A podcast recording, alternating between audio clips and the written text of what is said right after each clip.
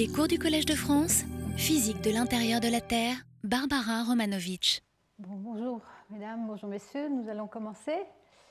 Alors c'est mon cinquième cours, mais avant de commencer, parce que j'ai oublié la dernière fois, je voulais vous rappeler que donc la semaine prochaine, jeudi et vendredi, il y aura ici dans cette salle un colloque sur le sujet du cours. Donc euh, si vous avez suivi le cours, euh, vous verrez, euh, nous avons invité des spécialistes de toutes les disciplines pour nous parler de leurs derniers résultats. Et j'espère que ce que je vous aurai présenté vous aidera à suivre. C'est en anglais, mais c'est euh, toujours comme ça maintenant. Et, et donc c'est de 9h à 18h. Il y a une session poster le jeudi soir qui, qui, aura lieu dans une salle euh, de l'autre côté. Voilà, donc ça c'est l'inscription est souhaitable simplement pour, avoir une idée du nombre de gens qu'il y aura parce que nous allons servir le café pendant les pauses café. Donc euh, je reprends. Euh, donc c'est la cinquième séance sur l'anisotropie sismique et l'écoulement dans le manteau terrestre. J'ai passé beaucoup de temps sur le manteau supérieur et vous avez pu apprécier combien d'hypothèses on est obligé de faire pour euh, essayer d'avancer nos connaissances. Et pourtant, dans le manteau supérieur, nous avons déjà beaucoup d'éléments, aussi bien en sismologie qu'en physique des matériaux, pour, euh, euh, disons, pour pouvoir interpréter les, observations en termes de dynamique. Maintenant, nous allons passer aux parties plus profondes. Et bien sûr, là, on a plus de difficultés, aussi bien dans toutes les disciplines, aussi bien en sismologie où il faut passer par le manteau supérieur avant d'atteindre euh, les parties plus profondes. Donc toutes les observations qu'on a qui sont faites à la surface de la Terre sont affectées par euh, leur, leur passage dans le manteau supérieur et donc euh, c'est plus difficile de voir en détail ce qui se passe euh, plus profond. En physique des matériaux, le défi est d'atteindre les pressions et les températures des plus grandes profondeurs de la Terre. Donc voilà. Alors, je vous rappelle ce qu'on connaît, euh, disons, en premier ordre sur la minéralogie du manteau de la Terre. Nous, avons, nous nous sommes concentrés sur la partie ici les premiers 300-400 km de profondeur où euh, la déformation est dominée par euh, celle de l'olivine. Euh, maintenant, nous allons passer un tout petit peu de temps, mais je vais passer assez rapidement sur ce qu'on appelle la zone de transition, c'est-à-dire la zone entre les, transitions de phase dans le système de l'olivine. À 400 km, la transition olivine-Wadsleyite, à 520 km environ la transition Wadsleyite-Ringwoodite, et ensuite à 660-670 km la décomposition euh, de, l'olivine euh, sous son état spinel en, euh, perovskite et oxyde. Donc cette zone, c'est ce qu'on appelle la zone de transition et la limite inférieure à 660 km environ en moyenne, et, euh, la limite euh, par convention entre ce qu'on appelle le manteau supérieur et le manteau inférieur. Alors vous voyez que donc, dans cette, dans cette zone-là, nous avons à peu près en moitié, un peu moins de la moitié, les phases spinelles de l'olivine, et le reste, c'est du grenat, majorite grenat. Ces roches-là sont, sont, sont, pratiquement isotropes, donc on ne va, pas beaucoup en parler. On va se concentrer sur euh, ces phases-là.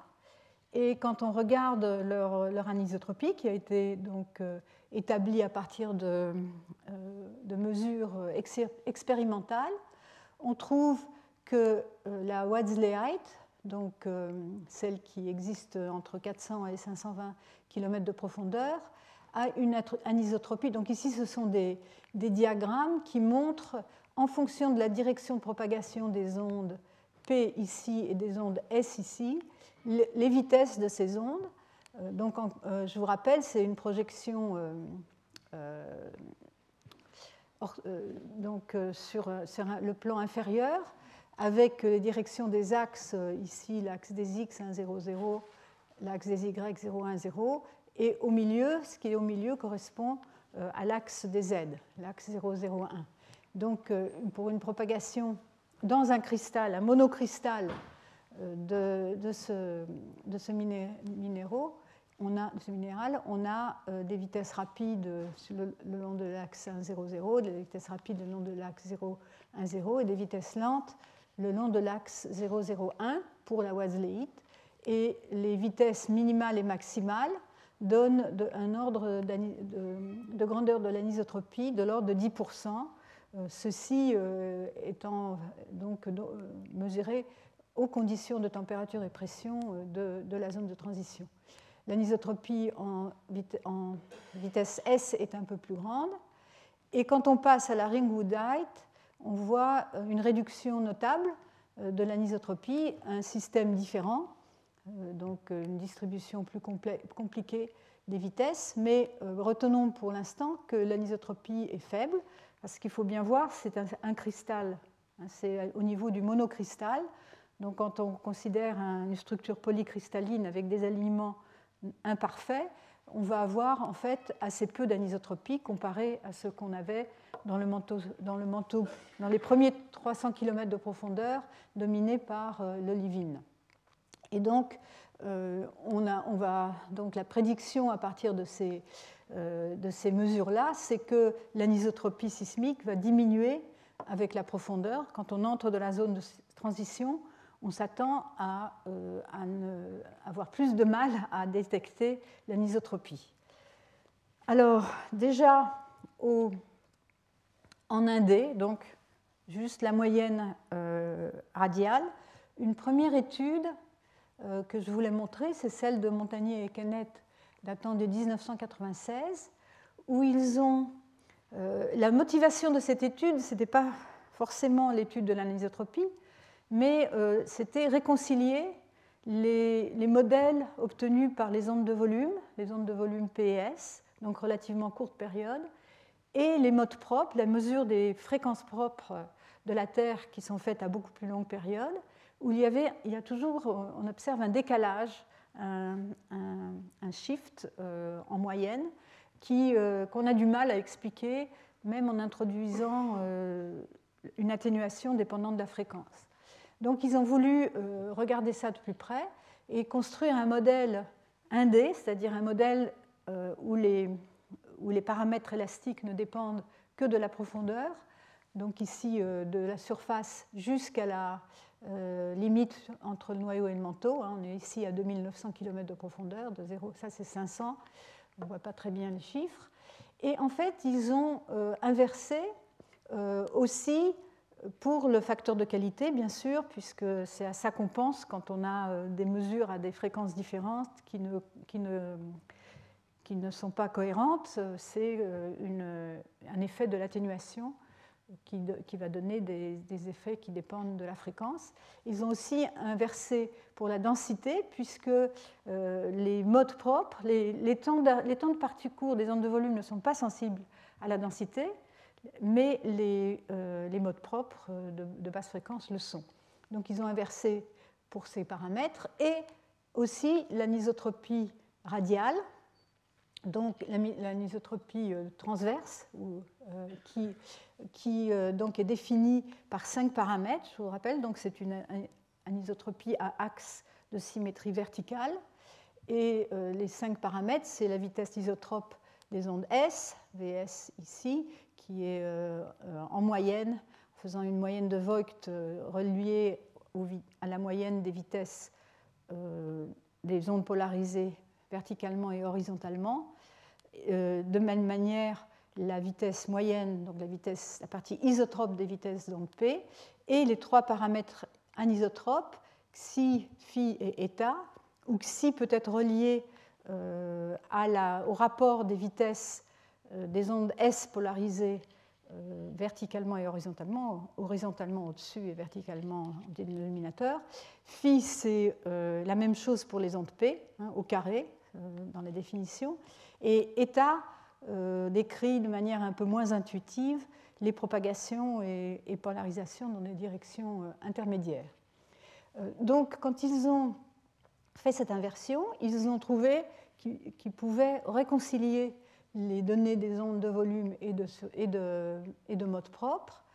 Et euh, donc en partant, là il y a différentes courbes, ça dépend de quel modèle de départ euh, ils sont partis. Et ils trouvent euh, bien sûr une anisotropie forte dans les premiers 200, 250 km de profondeur, ça on le savait déjà, mais aussi une indication que dans la zone de transition, il y aurait euh, il une, anisotropie euh, transverse observable. Donc ça, c'est une première observation. Ensuite, vous voyez qu'il ne se passe rien dans l'essentiel du manteau inférieur, entre 800 km de profondeur et peut-être 300 ou 400 km au-dessus de la, la limite noyau-manteau. Et par contre, juste au-dessus de la limite noyau-manteau, on, apparemment, il y aurait de nouveau de l'anisotropie et on va en parler beaucoup. Donc retenez euh, pour l'instant euh, une euh, éventuelle anisotropie ici vue seulement dans sa partie anisotropie radiale. Hein. Ils n'ont pas essayé de, déterminer les autres paramètres d'anisotropie et, et, pas grand-chose dans le manteau inférieur, pratiquement rien à la limite de la résolution. Alors, Ensuite, il y a eu des, études tomographiques, de tomographie. Moi, j'en ai en particulier euh, participé à une d'entre elles avec un de mes étudiants. On a développé un modèle global du manteau entier d'anisotropie radiale, donc, euh, euh, donc l'anisotropie de polarisation, et donc à partir des formes d'ondes de longue période, qui, aussi bien des ondes de surface que des ondes de volume, ce sont des périodes longues, des périodes plus longues que 30 secondes. Donc on a une résolution spatiale euh, relativement limitée, mais tout de même globale. Et donc on a euh, ces ondes euh, de longue période sont, sont sensibles surtout aux paramètres xi. Et donc dans ce genre d'inversion, on va faire des, hypothèses aussi. On va, faire un, on va supposer que les autres paramètres anisotropes, l'anisotropie radiale, sont proportionnels à xi suivant des lois qui sont basées sur euh, les observations géologiques. Donc ça, c'est valable bien sûr dans les premiers quelques centaines de kilomètres, mais euh, ça va devenir une hypothèse euh, qu'on peut remettre en question à plus grande profondeur. Donc ça, c'est simplement le manteau supérieur pour vous montrer euh, les, euh, la distribution obtenue pour ce paramètre xi. Donc ça, c'est des variations relatives. Hein. On note par euh, cette délog de xi, c'est dxi sur xi, et en pourcent par rapport au modèle PREM. Donc le modèle PREM, je vous le rappelle, c'est donc le modèle de référence de 1981 qui sert toujours de, de, référence de nos jours et qui a de l'anisotropie dans les premiers 200 km avec toujours VSH euh, supérieur à VSV, donc 6 supérieur à 1, on a enlevé ce modèle moyen pour euh, faire ressortir les variations latérales. Donc euh, dans le manteau supérieur, dans le manteau, disons là, à 100 km de profondeur, on est dans la lithosphère, dans les continents, et on voit plutôt VSV supérieur à VSH, hein, les couleurs rouges dans cette dénomination. Et par contre, dans les océans, on voit VSH euh, supérieur à VSV, donc par rapport à PREM. En moyenne, ça devrait être tout bleu. Euh, et ici, ce sont deux modèles différents.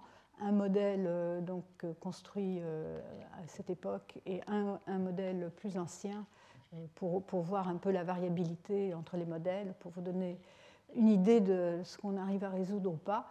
Qualitativement, ces modèles se ressemblent. Dans les détails, il y a beaucoup de différences. Mais donc je note, euh, une, bon, nous en avons déjà parlé, je ne vais pas m'attarder, que l'anisotropie euh, sous les, les, cratons, sous les vieilles euh, parties des continents, est bien visible encore jusqu'à 300 km.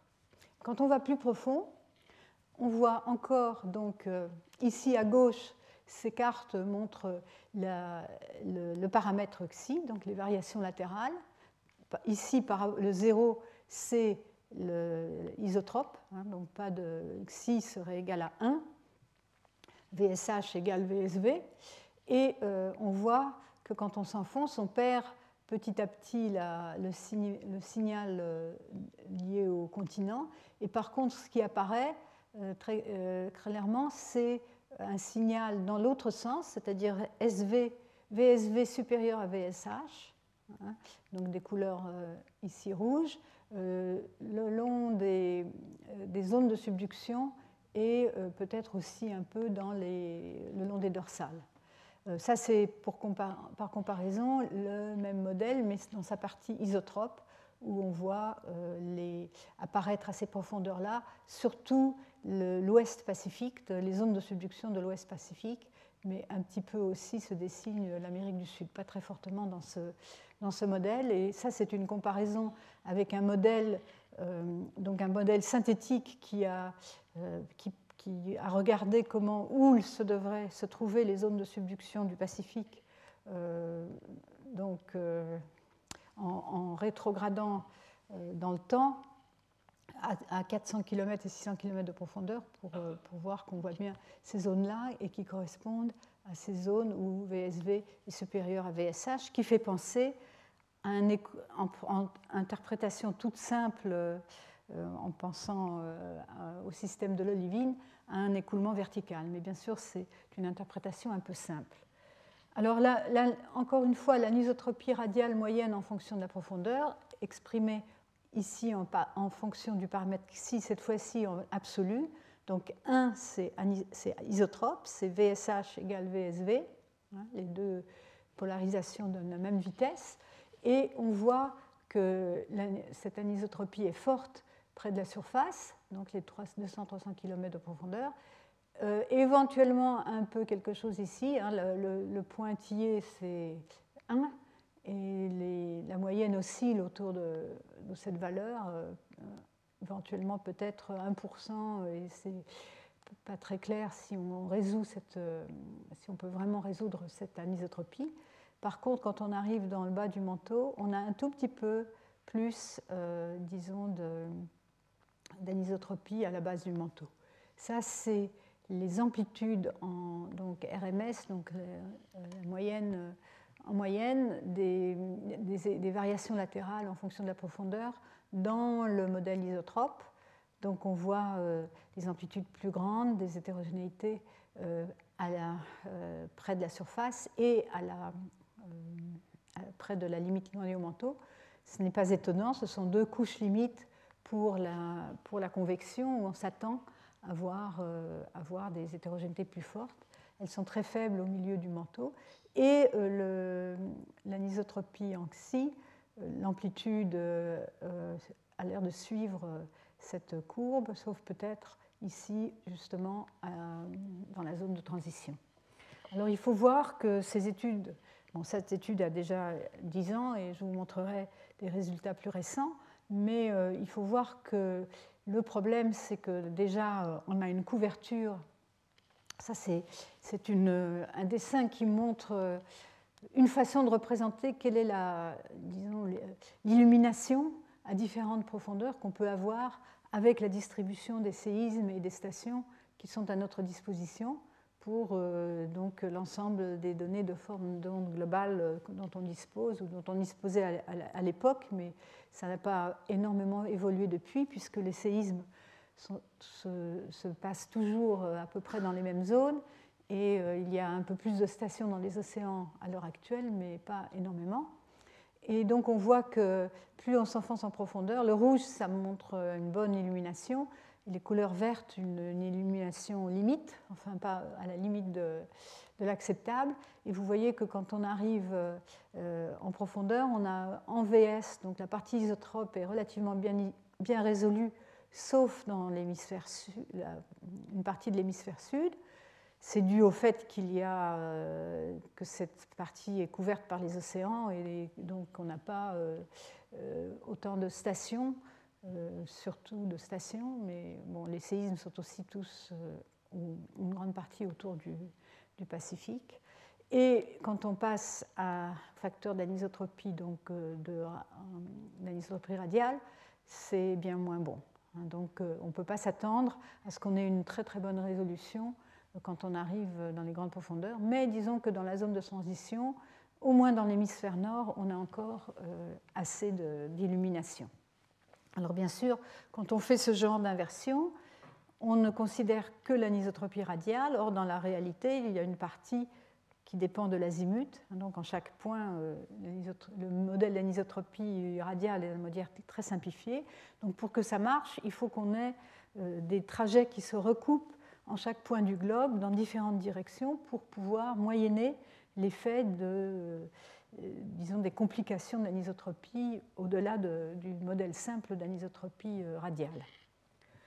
Alors, euh, bon, ça c'est donc euh, encore une fois, j'en ai mis beaucoup de ces. C'est encore une fois la radiale, mais c'est maintenant une comparaison de différents modèles, donc euh, réactualisé. C'est un article de, revue que, je viens d'écrire avec Rudy Wenck. Et donc, on, mais tous les modèles retrouvent la même chose, hein, donc une anisotropie forte dans les premiers 200-300 km, peut-être un peu dans la zone de transition, mais ça varie entre les modèles. Et ensuite, quand on arrive à la base du manteau, euh, au moins certains des modèles euh, veulent avoir euh, plus, un peu plus d'anisotropie avec, en moyenne, VSH supérieur à VSV, ce qui est encore une fois quelque chose auquel on pourrait s'attendre, mais quand on raisonne dans le système olivine, donc, qui est dans une, zone où les, écoulements sont euh, bloqués par la, limite euh, noyau-manteau et donc euh, essentiellement horizontaux. On s'attend à avoir VSH supérieur à VSV, mais encore une fois, c'est un raisonnement qui est en principe réservé à l'olivine, qui bien sûr n'est pas applicable à ces profondeurs-là. Alors récemment, on a quand même, il y a eu plusieurs études qui ont essayé d'aller un peu plus loin que de regarder juste l'anisotropie radiale, en regardant à partir des euh, des mesures de dispersion des ondes de surface et de leurs harmoniques, d'essayer de, contraindre l'anisotropie azimutale, donc le terme de deux psi, ou psi et l'azimut, que nous avons déjà discuté euh, dans les leçons précédentes, qui donc euh, est le terme dominant, disons, ou celui qu'on peut résoudre le mieux, au moins dans le manteau supérieur, euh, à partir des, variations euh, donc azimutales des, vitesses des, ondes de surface. Alors ici, c'est pour vous donner une idée de, la sensibilité en fonction de la profondeur. Euh, quand on prend l'ensemble du mode fondamental, ici désigné par n égale 0, ça c'est le mode fondamental, première harmonique, deuxième harmonique, troisième harmonique, etc. On voit très mal les derniers harmoniques. L'idée c'est que le mode fondamental est surtout sensible aux parties superficielles. Ce sont les études que je vous ai présentées dans les cours précédents euh, d'anisotropie, euh, aussi bien de polarisation que d'anisotropie azimutale dans le manteau supérieur, les premiers 200-300 km de manteau supérieur. Ensuite, les harmoniques vous permettent d'aller à, des périodes équivalentes. Donc là, on est à des périodes entre, disons, 40 et 200 secondes, disons. Euh, permettent d'échantillonner un peu mieux les profondeurs, peut-être jusqu'à, euh, disons, euh, certainement jusqu'à la limite du, manteau supérieur, du manteau inférieur, peut-être jusqu'à 800 km.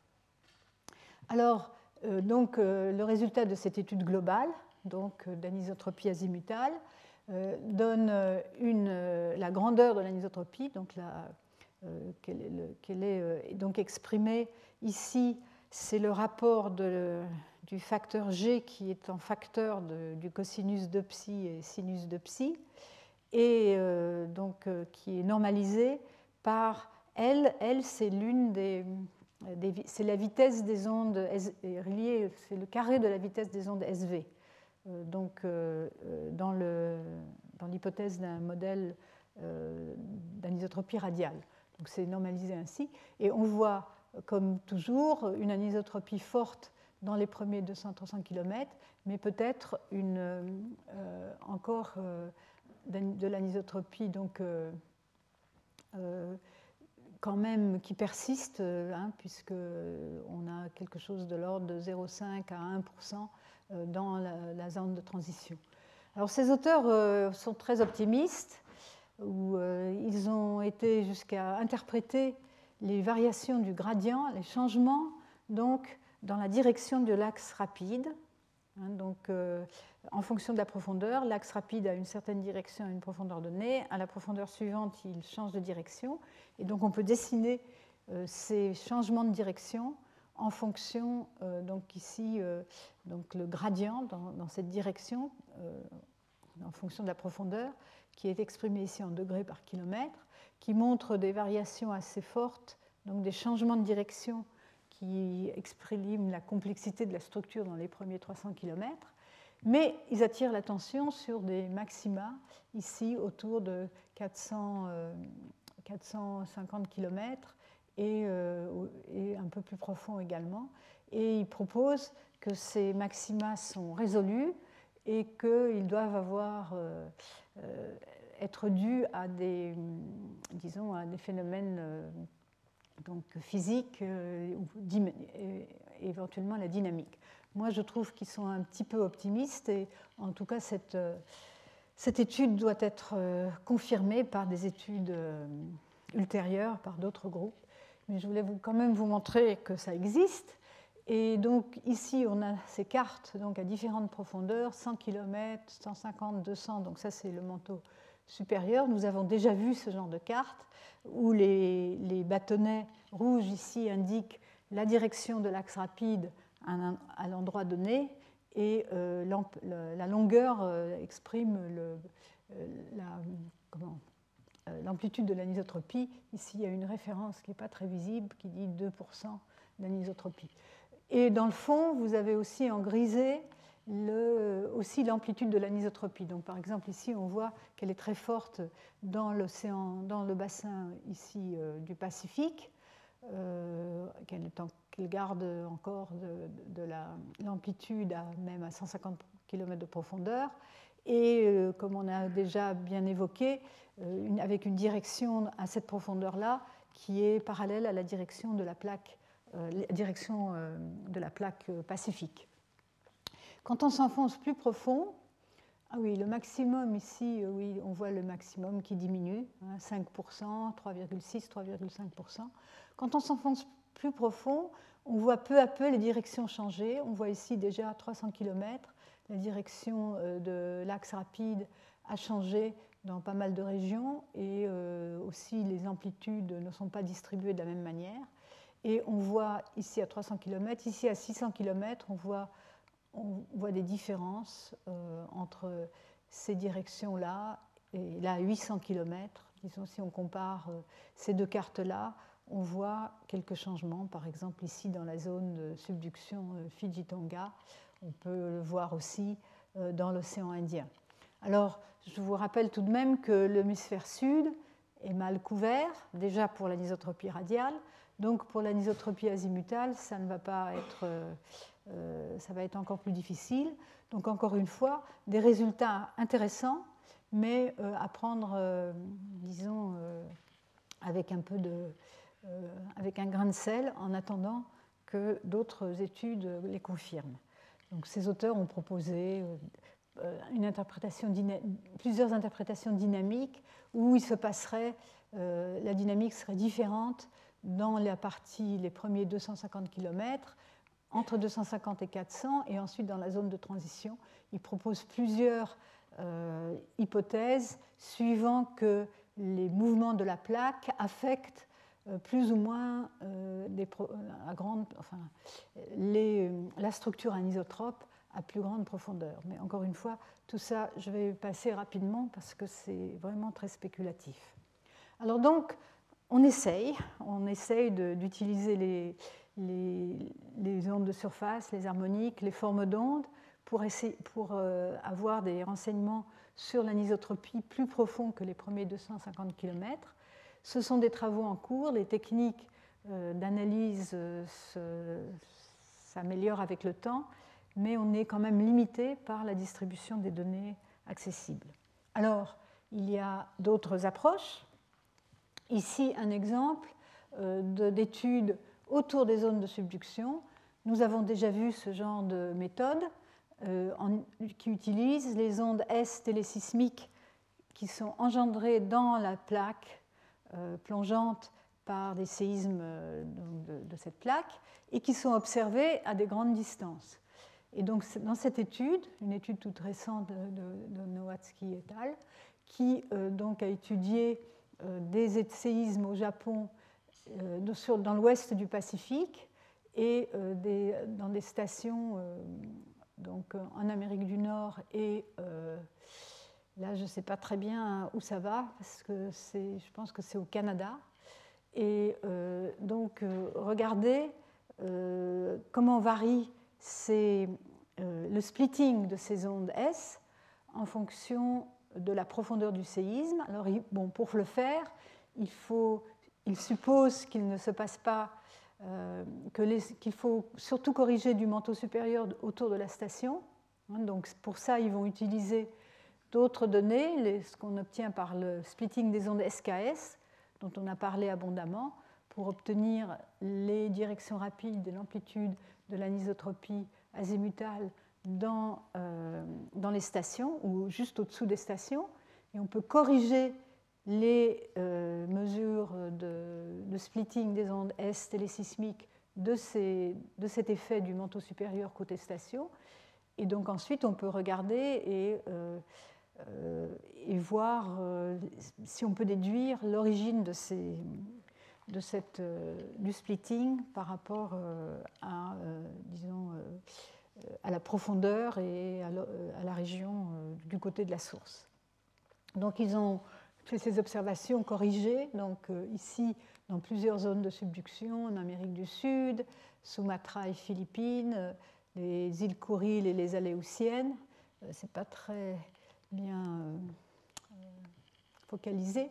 Euh, l'essentiel, c'est de voir qu'il voit des, directions assez euh, un peu dans tous les sens. Et l'essentiel, c'est vraiment dans ces courbes-là, c'est que ici on voit le temps de splitting en fonction de la profondeur du séisme dans les différentes régions. Et on s'aperçoit qu'en moyenne, ce temps de splitting est de l'ordre d'une seconde, il est bien résolu à ce niveau-là, mais qu'il n'y a pas de variation euh, très nette avec la profondeur. Donc ça exclut, euh, ça exclut s'il n'y a pas de variation avec euh, la profondeur du séisme, ça exclut une origine sous la plaque, donc à moins que, à moins l'anisotropie suive vraiment de très près euh, donc dans la, région de la, plaque.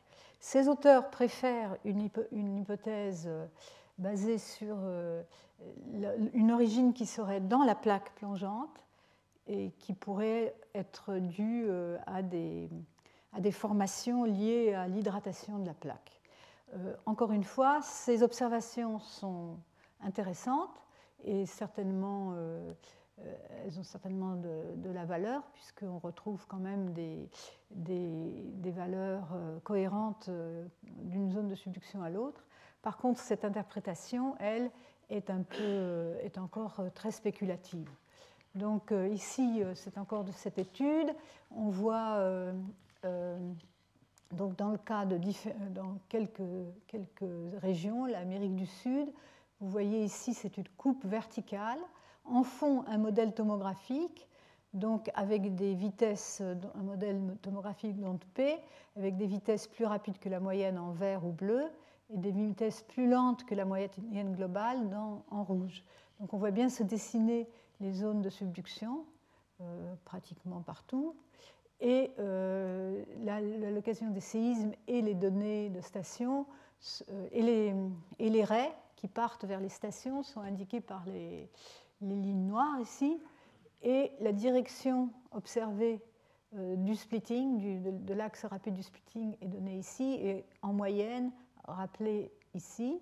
Donc ça s'est dessiné dans le plan, euh, dans le plan de dessin, donc dans un plan vertical.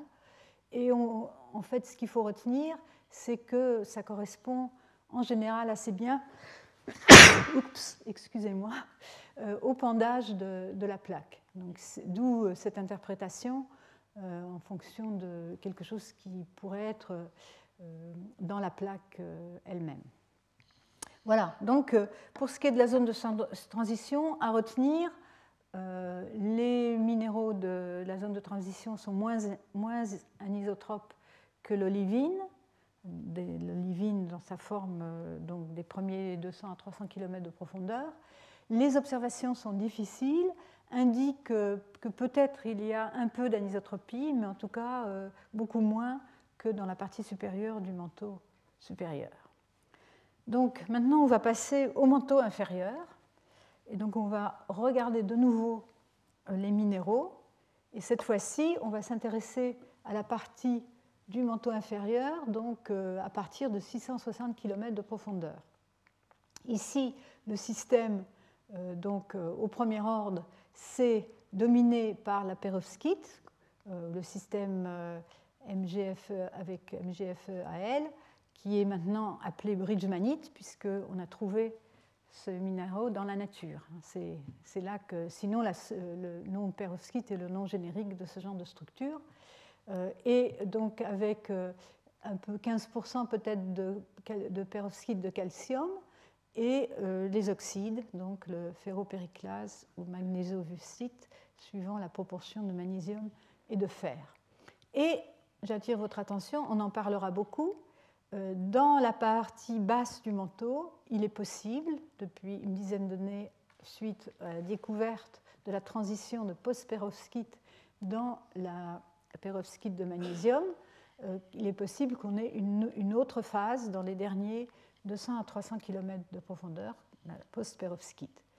Alors, quelles sont les structures de ces composants? Donc, euh, ce sont, donc, ce sont ces minéraux.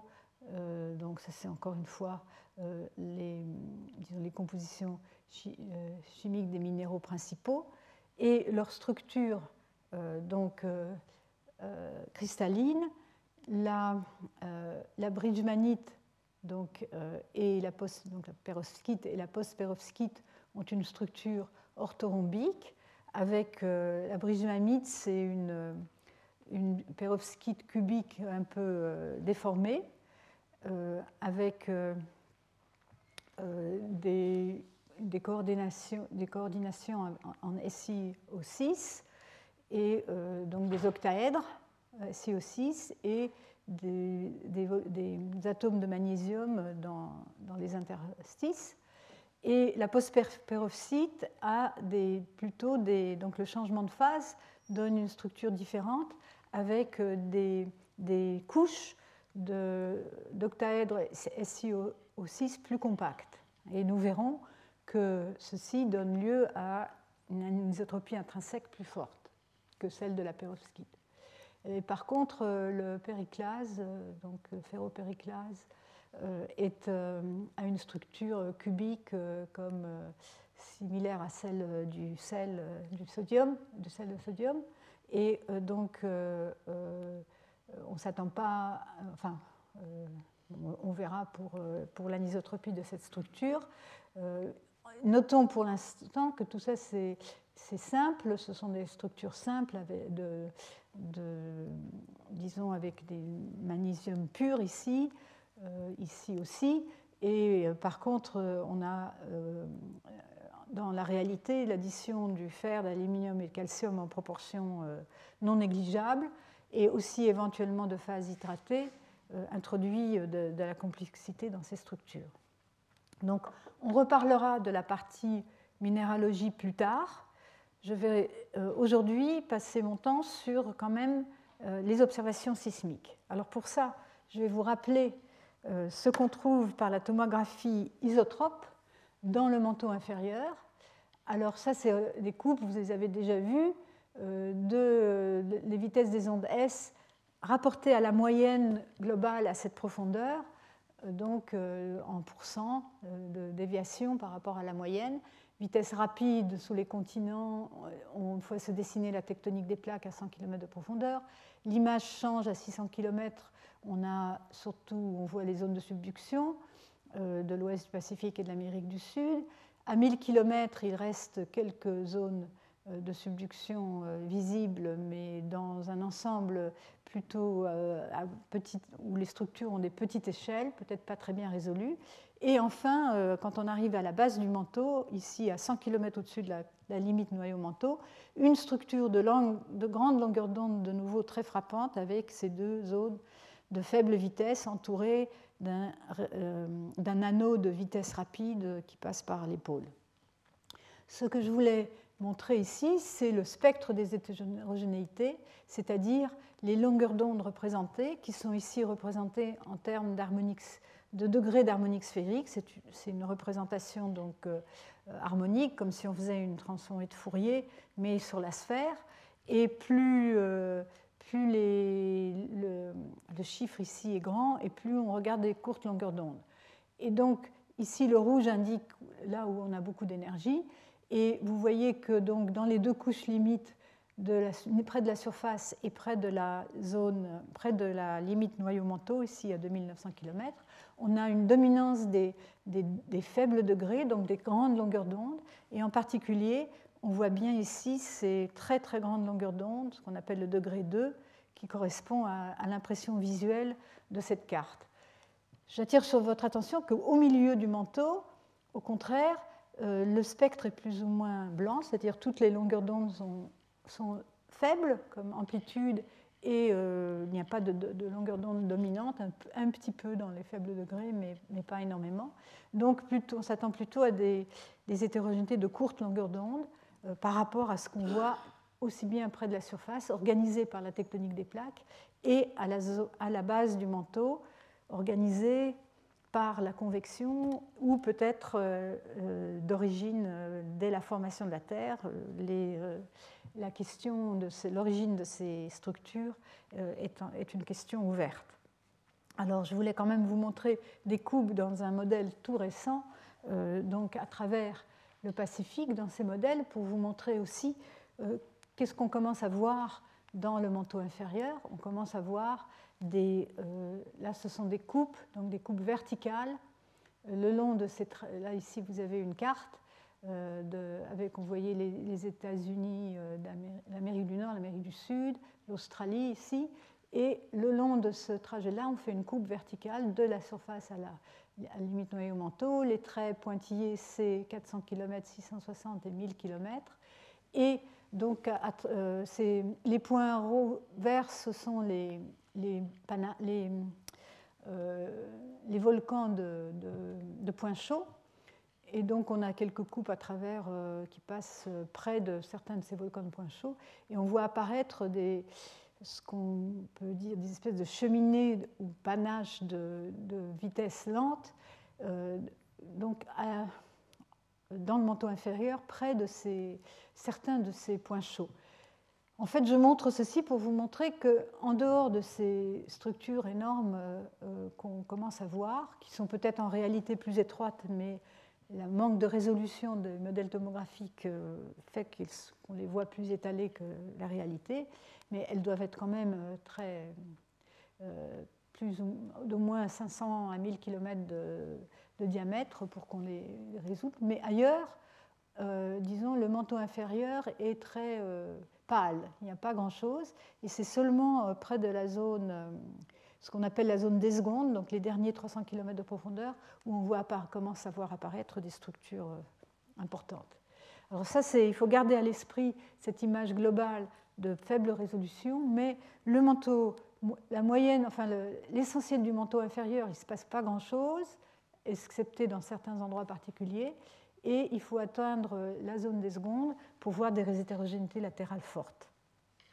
Donc, euh, comment va-t-on étudier euh, euh, les, disons, l'anisotropie sismique à ces grandes profondeurs?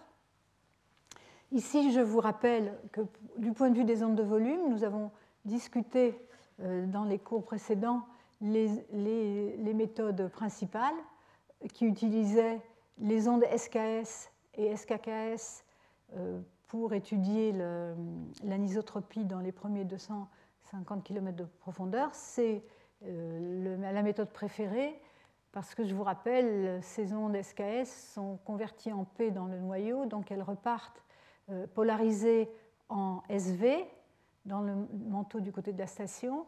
Et donc toute observation SH sur la composante SH fait penser à de l'anisotropie, et surtout s'il y a en plus un mouvement de particules elliptique. Euh, on peut aussi utiliser les ondes S, on vous en a montré des exemples, et les ondes SCS qui ne sont pas indiquées ici, elles sont indiquées là, euh, euh, en, faisant attention pour corriger, soit utiliser des séismes profonds, soit corriger de la région de la source pour avoir accès à la région de la station. En tout cas, ce sont ces ondes-là qu'on utilise pour le manteau supérieur. Et pour l'étude dans le manteau inférieur, il faut utiliser des ondes qui euh, donc sont, sensibles au manteau inférieur et les ondes principales vont être encore une fois les ondes S et SCS et les, les, ondes SKS qui vont être surtout utilisées pour corriger du manteau supérieur, donc en association avec ces ondes-là, et la phase euh, S diffractée, donc c'est l'onde S qui diffracte le long de la limite noyau-manteau elle passe pas mal de temps à la limite noyau-manteau, donc permet d'échantillonner cette zone à la base du manteau. Alors, le problème, c'est bien sûr euh, de corriger les effets du manteau supérieur pour avoir accès donc, aux euh, phénomènes qui ont lieu dans le manteau inférieur. Alors, ce qui est euh, peut-être qui nous rend la vie plus facile, encore qu'on ne soit pas complètement sûr, c'est que en moyenne, le manteau inférieur, disons de 600 km à 300 km au-dessus de la limite noyau-manteau, est en moyenne isotrope. Ça, c'est une étude qui n'a pas été remise en cause, mais qui a été faite il y a 20 ans par euh, et, collaborateurs. Ce qu'ils ont fait, c'est donc qu'il faut choisir euh, sa géométrie de manière très particulière. Ils ont regardé dans une zone de subduction ici, euh, je ne sais plus, je pense que c'est euh, en Amérique du Sud, cette station en Amérique du Sud, donc c'est les, Andes ici et la zone de subduction, la, plaque Nazca qui plonge sous la plaque sud-américaine. Et ils ont pris un séisme profond dans cette, dans cette plaque et comparé les observations de splitting de, le, splitting observé sur l'onde S direct et le splitting observé sur l'onde SCS, c'est l'onde qui s'est réfléchie sur la limite noyau-manteau qui est repartie à la station. Donc c'est un seul enregistrement hein, sur lequel ils vont regarder euh, splitting, euh, comparer les splittings de ces deux ondes-là. Et ils vont aussi regarder le splitting des ondes SKS pour d'autres, euh, donc là, il faut regarder à grande distance. Hein. Ici, c'est des distances relativement courtes, moins de, moins de 20 degrés euh, de distance, et, euh, ou même moins 10 degrés. Et ici, ce sont des distances télésismiques plus de 80, donc ils ne peuvent pas faire ça avec le même séisme, mais pour, pour comparer. Et donc, ils s'aperçoivent que les, les mesures donc regardons par exemple à cette station qui est indiquée ici, c'est US. Euh, euh, l'axe, ça c'est la direction de l'axe rapide obtenue par différentes méthodes, ici par S et ici par SKS. Euh, la direction de l'axe absolu et le, donc le splitting, le temps de splitting. Et ils observent que le, le, le temps de splitting et la direction n'est pas très différente entre ces ondes SKS et ces ondes S direct ici. Euh, bon, ici, il y a quand même 0,2 euh, secondes, 0,2 secondes de différence. Si on compare avec ceci, 0,4 euh, secondes de différence. Mais en moyenne, ils estiment que, d'après toutes ces mesures, qu'il y a au plus 0,2 secondes de splitting, d'accumuler dans le manteau inférieur. Et donc, ce serait euh, euh, le, parcours dans le manteau inférieur, qui est celui de l'onde SKS essentiellement, est un parcours très long.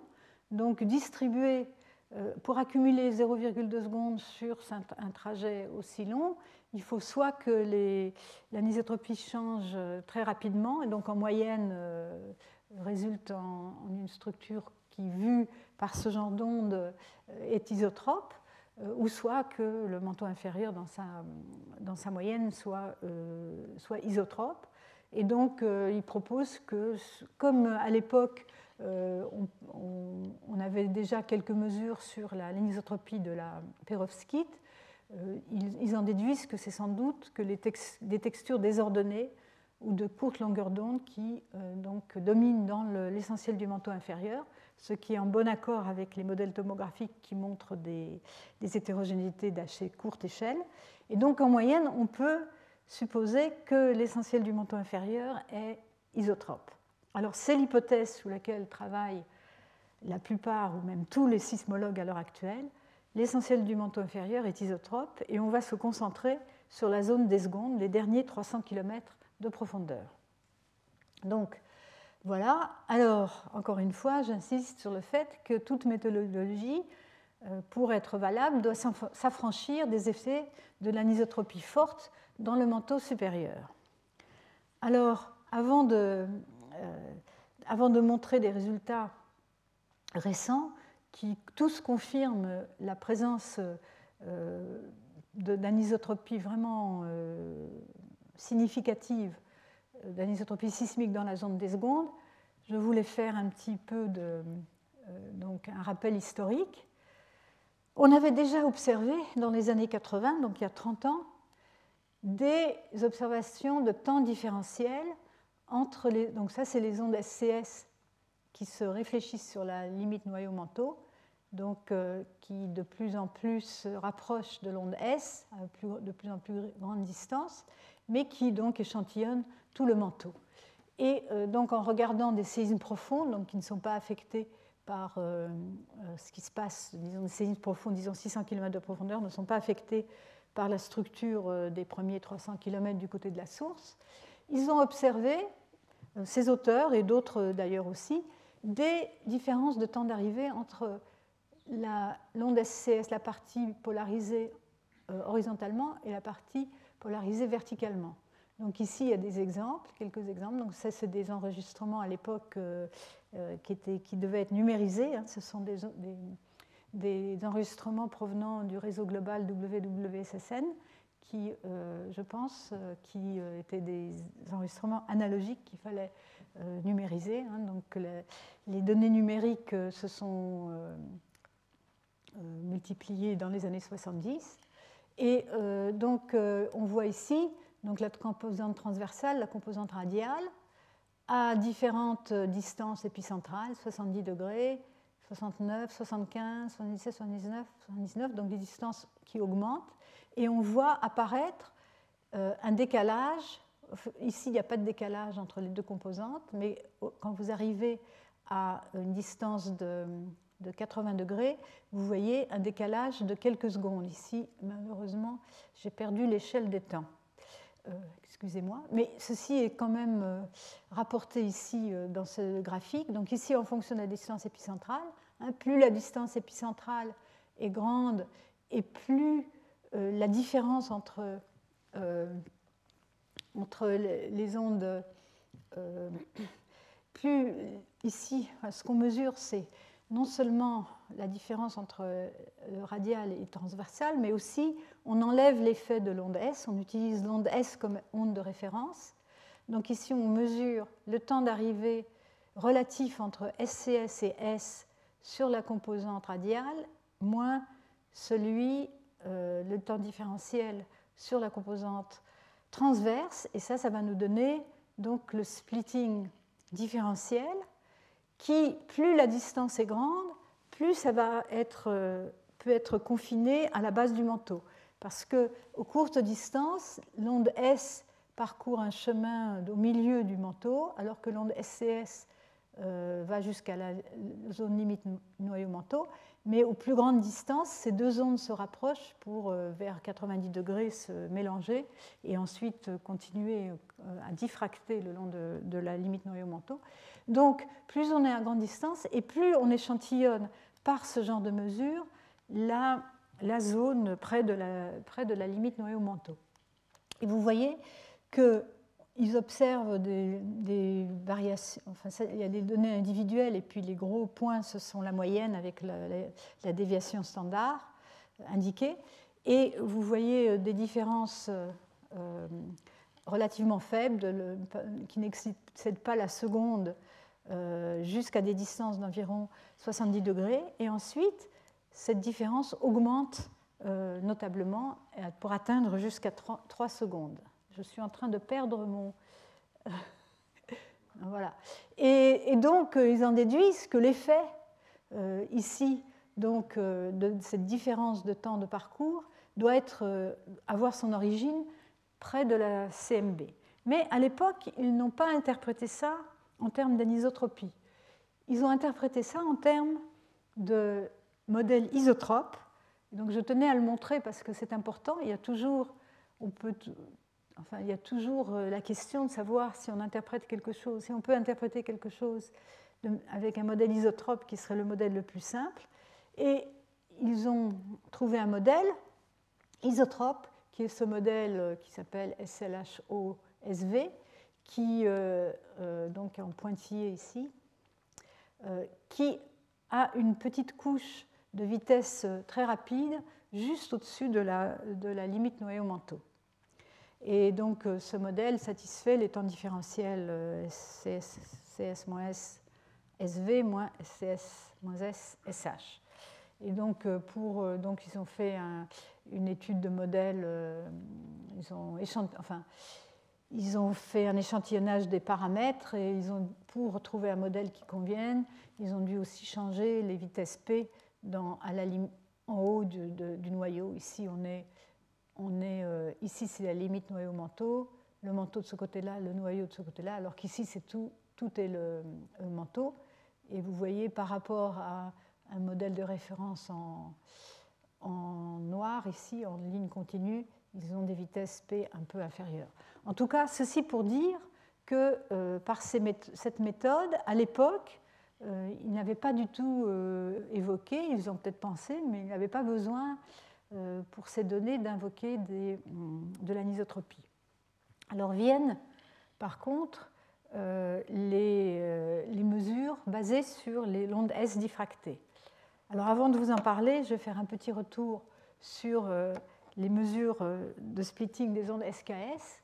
Quand on mesure dans un modèle simple d'anisotropie azimutale, euh, en fonction de l'azimut, ici ce qu'on l'appelle bac azimut parce que c'est à la station, on mesure l'azimut par rapport au nord, hein, l'angle du trajet considéré par rapport au nord autour de la station pour différents séismes, et on voit se dessiner euh, des variations donc, en fonction de cet angle qui, qui sont en deux psi, donc, euh, essentiellement.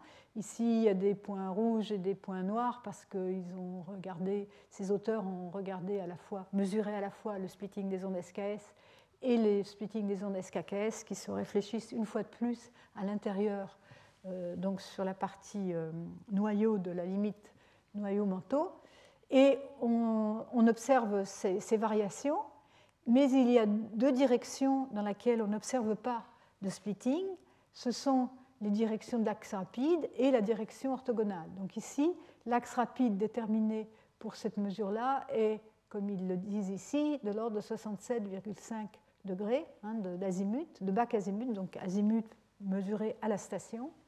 Et on voit donc euh, aussi euh, de splitting donc ça, c'est l'amplitude du splitting, hein. donc c'est le delta t, le, temps différentiel entre les deux, l'onde rapide, l'onde euh, rapide et lente. Et donc, euh, on a ces nœuds, donc des directions particulières dans lesquelles on n'observe pas de splitting.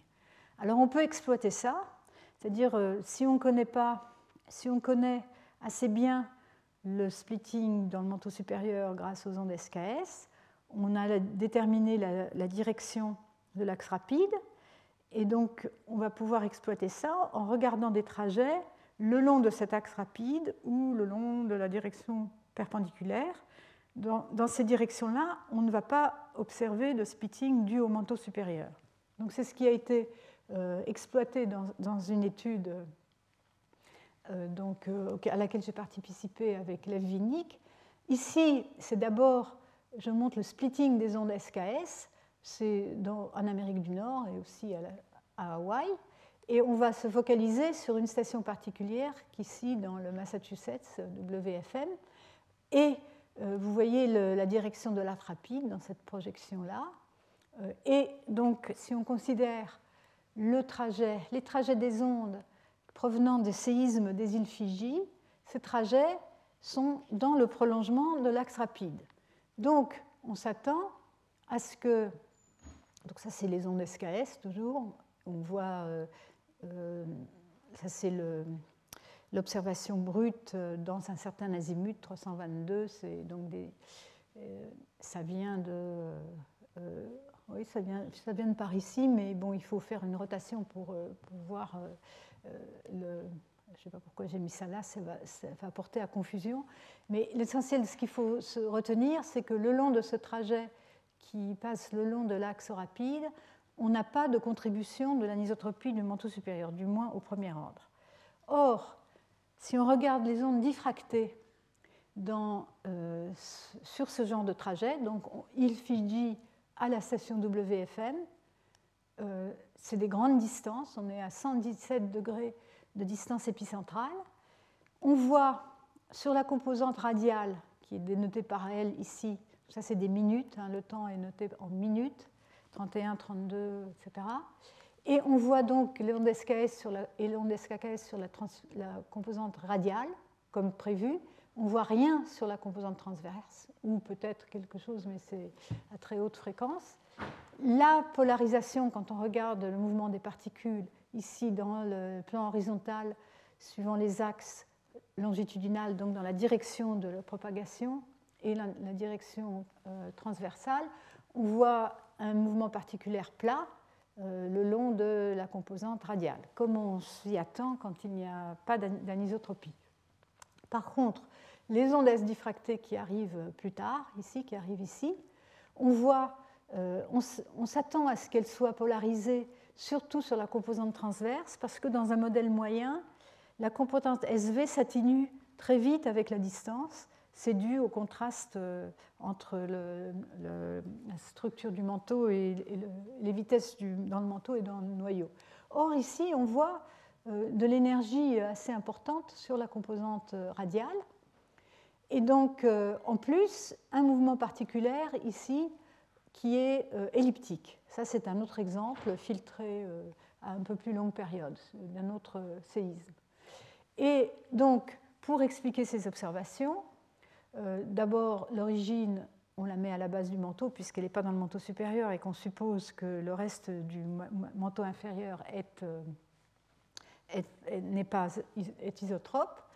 Euh, comme l'onde SV s'atténue rapidement avec la distance dans un modèle moyen tel PREM, il faut autre chose pour observer déjà une amplitude importante de, de l'onde SV. Et donc, il faut soit une zone de, gradient vitesse négatif, qui va diminuer les vitesses dans la zone des secondes, les rapprocher des vitesses P du noyau, qui va permettre à l'onde SV de se propager à plus grande distance avec de l'amplitude suffisante. Mais donc, si on, introduit cette zone à, faible, euh, à, plus faible vitesse, on n'explique pas euh, les différences de temps d'arrivée entre SH et SV, si c'est un modèle isotrope, ça devrait donner euh, les mêmes euh, temps d'arrivée. Et ni le, ni le, disons le, mouvement euh, particulier et elliptique. Et donc, dans cette étude, on a proposé la, présence d'anisotropie et d'une anisotropie spécifique, c'est-à-dire non radiale mais azimutale, parce que dans l'anisotropie radiale, je ne l'ai peut-être pas mentionné, mais on les ondes SH les mouvements SH et SV sont découplés. Or ici, il faut manifestement coupler les mouvements SH et SV pour avoir cette amplitude importante à ces grandes distances, très grandes distances de diffraction le long de la CMB observée. Donc ça, c'était une première étude où on avait proposé pour la première fois la présence d'anisotropie dans la zone des secondes. Cette étude a été suivie par une autre quelques années plus tard, par les mêmes auteurs, ou plus ou moins, et donc avec cette fois-ci euh, une étude euh, étendue à une douzaine de séismes, tous dans les îles Fidji. Ici, c'est une carte des anomalies de vitesse des ondes S, donc la partie isotrope par rapport à la moyenne, en blanc les régions plus faibles, de vitesse plus faible que la moyenne, en bleu les régions de vitesse plus forte que la moyenne. Donc on retrouve euh, l'anneau rapide autour du Pacifique et la zone de vitesse lente euh, au centre du Pacifique. Ça, ce sont les trajets euh, vers les stations de WMFM et de Harvard qui sont très proches l'une de l'autre. Ça, ce sont les enregistrements pour différents séismes. Ici, les, mécanismes au foyer de ces séismes. Et on a donc euh, en trait continu la composante euh, longitudinale, avec, on voit bien les ondes SKS et SKKS. Et par en dessous, en pointillé, on a la composante transverse qui, elle, euh, on n'a rien sur au moment de l'arrivée de. Je ne sais pas si je peux avoir un pointeur parce que celui-ci est mort. Bon, je vais essayer d'expliquer euh, avec les mains. Donc, euh, le pointillé, c'est la composante transverse. On n'a rien sur SKS et SKKS parce qu'on est dans la direction de, donc, euh, nodale, hein, la direction de l'axe rapide. Et par contre, au temps d'arrivée de, la l'onde diffractée, on a une forte onde sur la composante transversale, mais aussi une petite onde sur la composante euh, euh, radiale. Et quand on fait la somme de ces enregistrements pour amplifier euh, le niveau signal sur bruit, on voit bien cette onde SH qui est donc forte sur cette onde S diffractée qui est forte sur la composante SH, mais une très nette onde SV décalée de l'ordre de quelques secondes, de l'ordre de de 3 ou 4 secondes par, rapport à l'onde SH. Ce que j'ai oublié de dire, c'est que la barre verticale ici devant l'onde S diffractée, c'est le temps d'arrivée prévu par un modèle moyen. En l'occurrence, c'est pas ASPREM, c'est un autre qui s'appelle IASP 91, mais c'est similaire. Et on voit que aussi bien SH que SV sont décalés d'une dizaine de secondes par rapport aux prédictions, ce qui est bien en accord avec le fait que les vitesses sont lentes près de la zone, euh, près de la CMB, donc de, la limite noyau-manteau, euh, dans le milieu du Pacifique, qui est échantillonné par la partie diffractée de ces ondes. Donc on voit plusieurs, euh, plusieurs choses ici. On, on, voit la structure isotrope avec des ondes lentes, et en plus un décalage entre l'onde SH et l'onde SV, qui, elle, donc, confirme la présence d'anisotropie je ne montre pas le mouvement particulier, mais le mouvement particulier correspondant est, euh, est, elliptique. Alors, dans cette étude, on a montré euh, qu'on avait plus de données, on pouvait faire, euh, aller un peu plus loin. Donc ici, montrer que l'amplitude de l'onde SV diffractée, qui est montrée dans le diagramme du haut, donc en fonction, c'est l'amplitude de l'onde SV dans l'axe des X et l'amplitude des ondes SKKS sur l'axe des Y, normalisée par l'amplitude des SH. Euh, et on montre une bonne euh, corrélation. C'est ce à quoi on s'attend, que le, mouvement SV, donc la partie polarisée verticalement, soit euh, corrélé avec les ondes SKS. Par contre, il n'y a pas de cette corrélation n'existe pas entre les deux composantes de l'onde S diffractée, la composante polarisée verticalement et la composante polarisée horizontalement.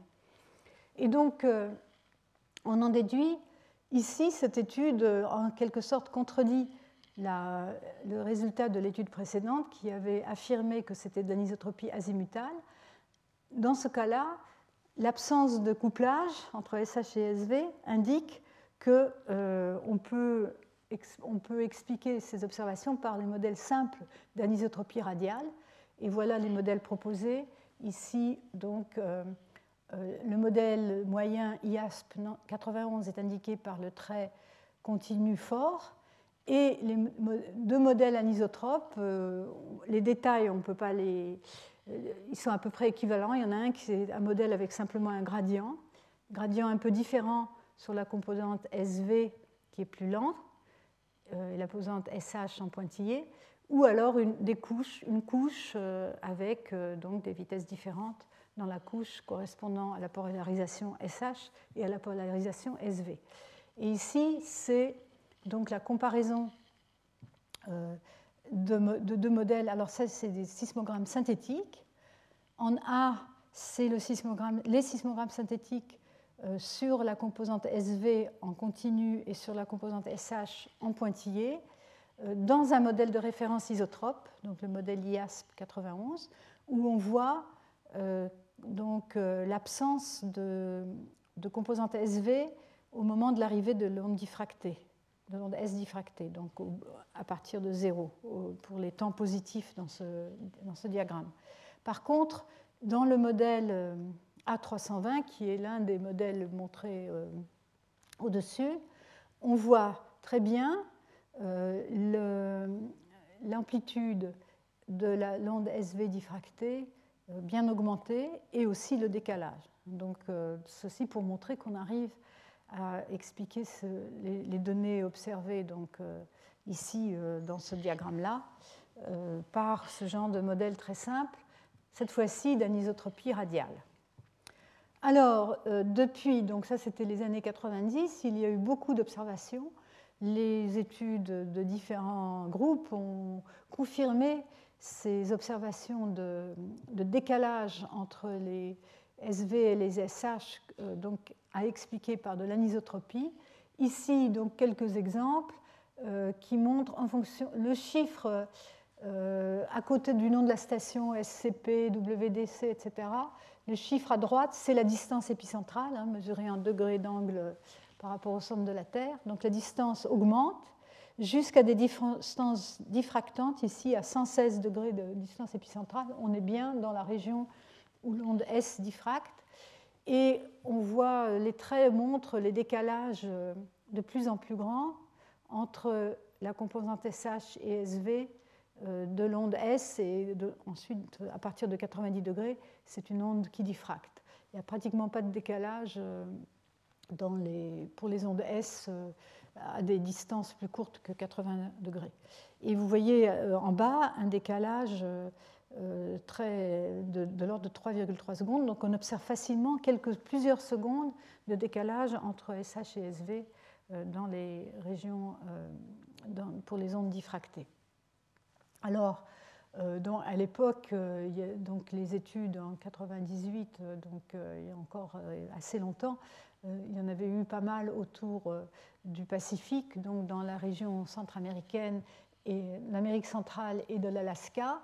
Euh, qui correspondent à des zones de subduction, donc dans le manteau supérieur, et, qui, dans les modèles isotropes, correspondent à l'anneau de, vitesse plus rapide que la moyenne.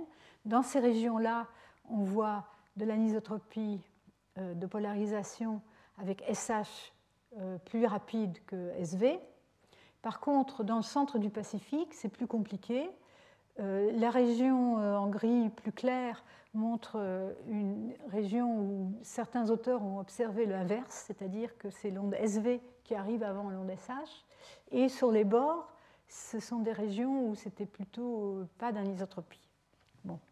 Alors ceci dit, bon, ils ont fait euh, donc plusieurs modèles donc, dans la région, dans ces régions différentes, suivant les auteurs montrant les, modèles simples avec une couche ou un gradient à la base du manteau affectant les derniers 200 euh, ou 300 km de profondeur.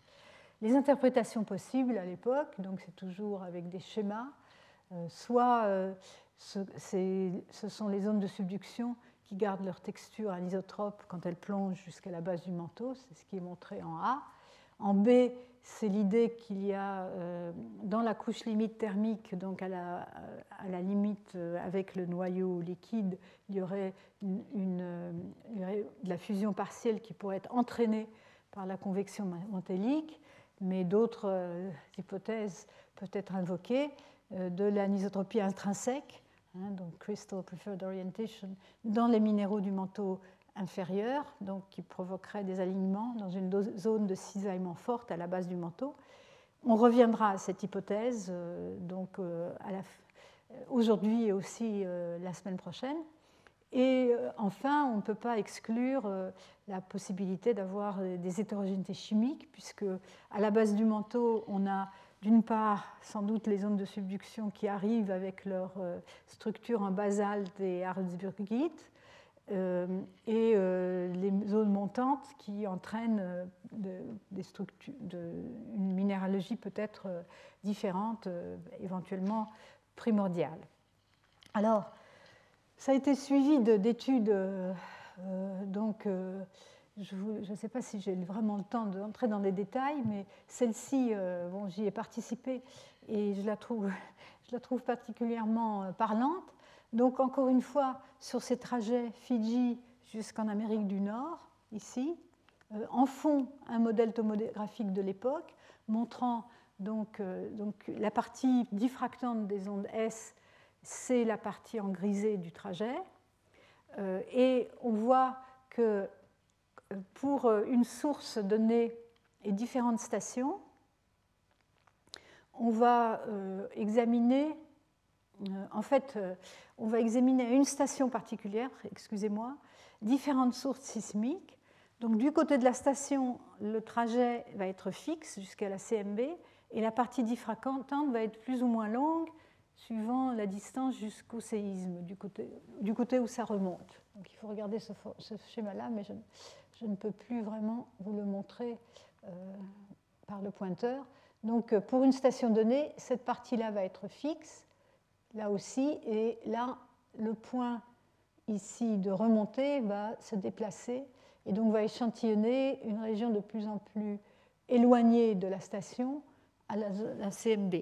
Alors ce, que j'ai mis en évidence, c'est la zone ici de faible vitesse dans, le centre du Pacifique et euh, donc plus, plus on a euh, et la zone de, vitesse euh, normale, voire plus élevée que la moyenne, un peu plus près des sources. Et donc, on a regardé d'abord les résidus de temps différentiel entre l'onde diffractée et l'onde SKS. On rapporte à SKS parce que l'onde SKS passe peu de temps dans la zone des secondes, et donc ça permet de s'affranchir des hétérogénéités dans le manteau supérieur.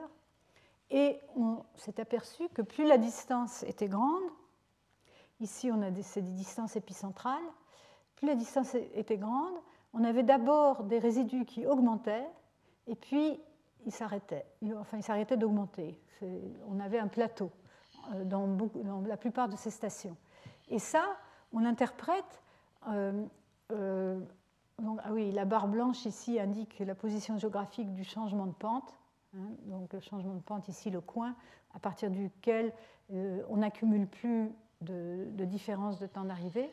Et on peut donc, à partir de ça, déduire à quel moment on passe, on passe de la région euh, donc, de vitesse lente, euh, on accumule, on accumule, on accumule, puis à partir d'un certain temps, on sort de cette région lente et on échantillonne la, région euh, de vitesse euh, plus normale ou plus rapide, et donc on n'accumule plus d'anomalies. Donc ça, ça montre bien que les modèles tomographiques, euh, c'est pas n'importe quoi. On le voit, on le voit dans des données individuelles, cette tendance de, donc de, passage d'une région de forte anomalie lente à une région donc euh, plus, plus, enfin de moins d'anomalies. Et le fait qu'on voit ça donc à la fois pour des séismes profonds et peu profonds indique que donc, nous permet par un certain raisonnement indirect d'aussi dire que l'origine est, bien dans la, couche des secondes. Alors par contre, quand on regarde les résidus entre SKS et SKKS. Donc SKS et SKKS ont des trajets euh, très similaires dans le manteau supérieur, euh, des trajets différents dans le noyau, mais dans le noyau on suppose que la structure est homogène. Mais donc euh, les, temps différentiels peuvent être associés avec aussi la, zone des secondes du côté de la source, et on voit un décalage moyen de l'ordre de 2 à 3 secondes, ce qui indique que du côté de la source, ces ondes traversent une région lente.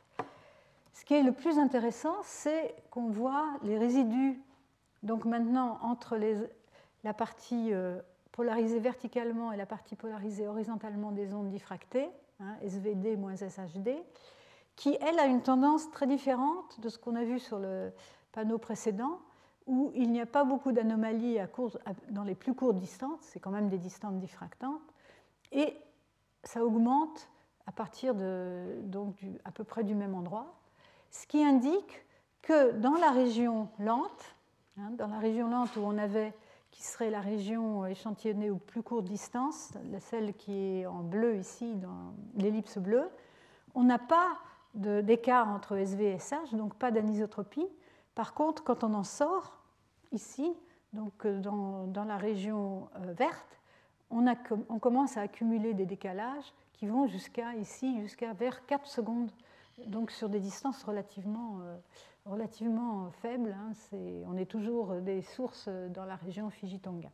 Donc, donc, anisotropie faible dans la région où les vitesses sont faibles et fortes dans la région où la vitesse des S est normale. Hein, donc, donc euh, l'inverse, hein, on voit l'inverse euh, en anisotropie, c'est quelque chose à retenir parce que ça a été confirmé euh, dans les études plus récentes au cours des dernières 15 années.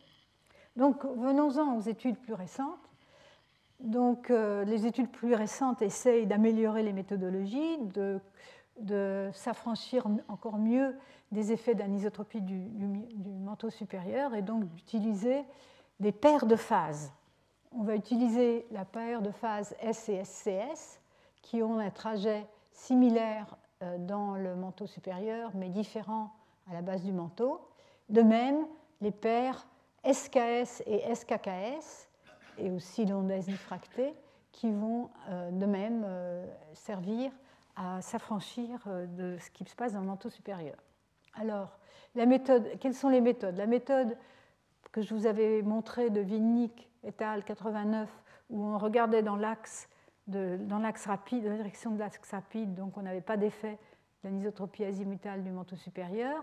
C'est une bonne méthode, mais il y a très peu de trajets dans le monde où on a cette géométrie, donc euh, c'est très limité.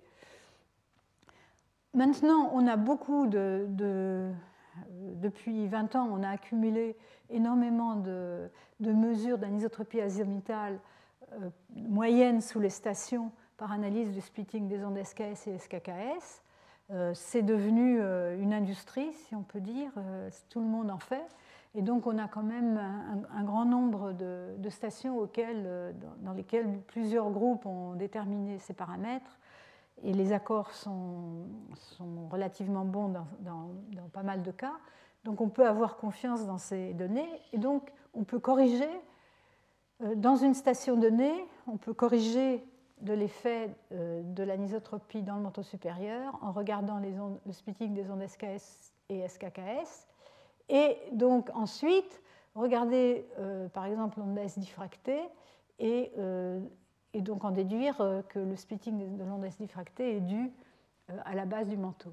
De même, on peut faire des corrections euh, sur les ondes S et les ondes SCS, aussi en utilisant à une station donnée des données SKS auparavant. Donc, disons, une certaine gymnastique pour corriger les effets du manteau supérieur et s'en affranchir et vraiment essayer d'isoler le, le, signal provenant de la, euh, de la base du manteau. Alors, il faut voir que ceci est compliqué par d'autres euh, problèmes. Par exemple, on peut avoir un splitting apparent résiduel, mais euh, ça n'est pas forcément dû à l'anisotropie. On l'a vu déjà dans ce qui a été proposé au début des années 80, en mettant une couche très fine de, vitesse rapide à la base du manteau, on arrivait à expliquer euh, au moins le temps différentiel entre les ondes SCS et S, SCSH et SCSV.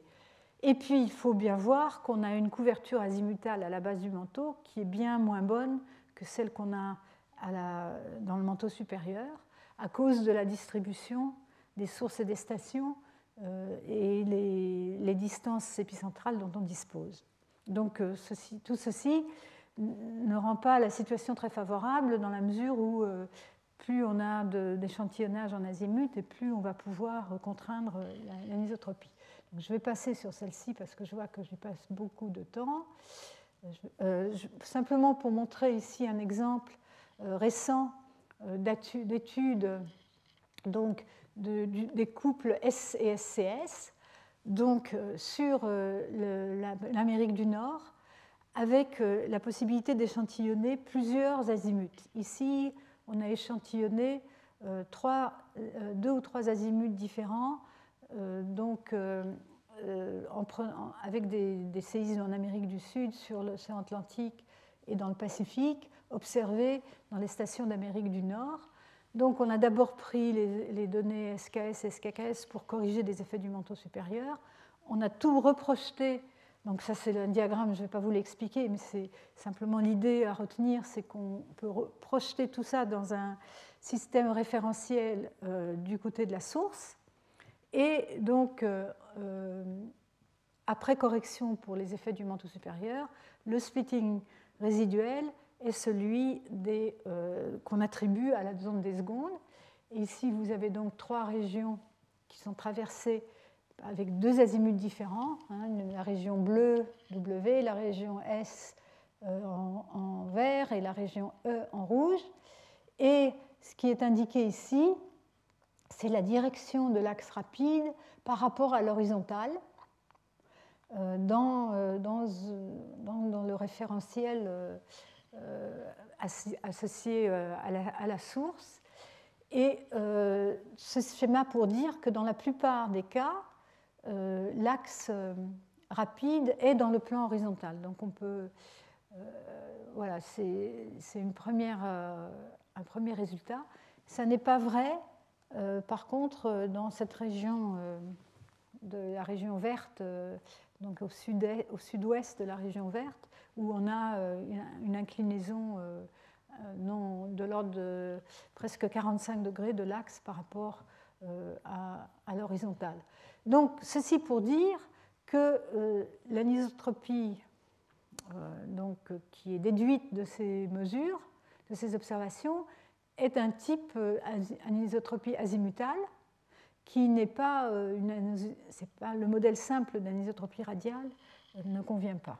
Alors, je vous passe l'interprétation, on y reviendra la semaine prochaine. Pour simplement vous montrer un autre exemple maintenant avec des ondes euh, plus euh, récemment, euh, ce qu'on essaye de tenter, c'est de regarder le splitting différentiel des ondes SKS et SKKS. le raisonnement est le suivant. On sait déjà que ces ondes devraient le splitting provenant du manteau supérieur devrait avoir le même effet, enfin l'anisotropie du manteau supérieur devrait avoir le même effet sur ces deux types d'ondes.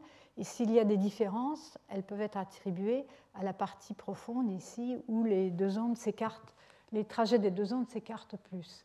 Donc dans, dans, cette étude de Long 2009, ils regardent, euh, ils échantillonnent une région au large de, euh, l'Amérique du Nord où ils voient euh, certaines mesures qui ne, où il ne voit pas de, différence, et par contre, certaines autres mesures, des ondes SKS et SKKS qui montrent que l'une de ces phases présente une certaine une, anomalie qui ne peut pas être expliquée par les effets du manteau supérieur.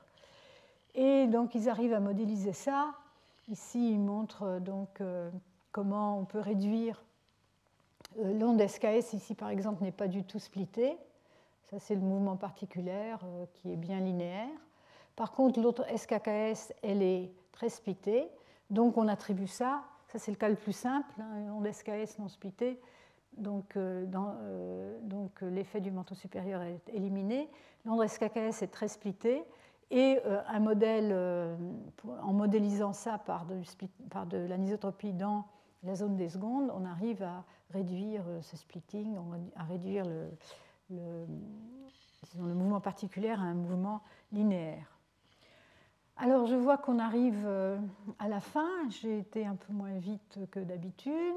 c'est peut-être aussi bien, mais je vais terminer en simplement, je reprendrai ça la, semaine prochaine, mais encore une fois, garder à l'esprit cette zone des secondes, sa structure globale isotrope, ici plusieurs modèles de différents groupes, des, vitesses ondes S, avec les anomalies par rapport à la moyenne, le rouge lent et le bleu rapide.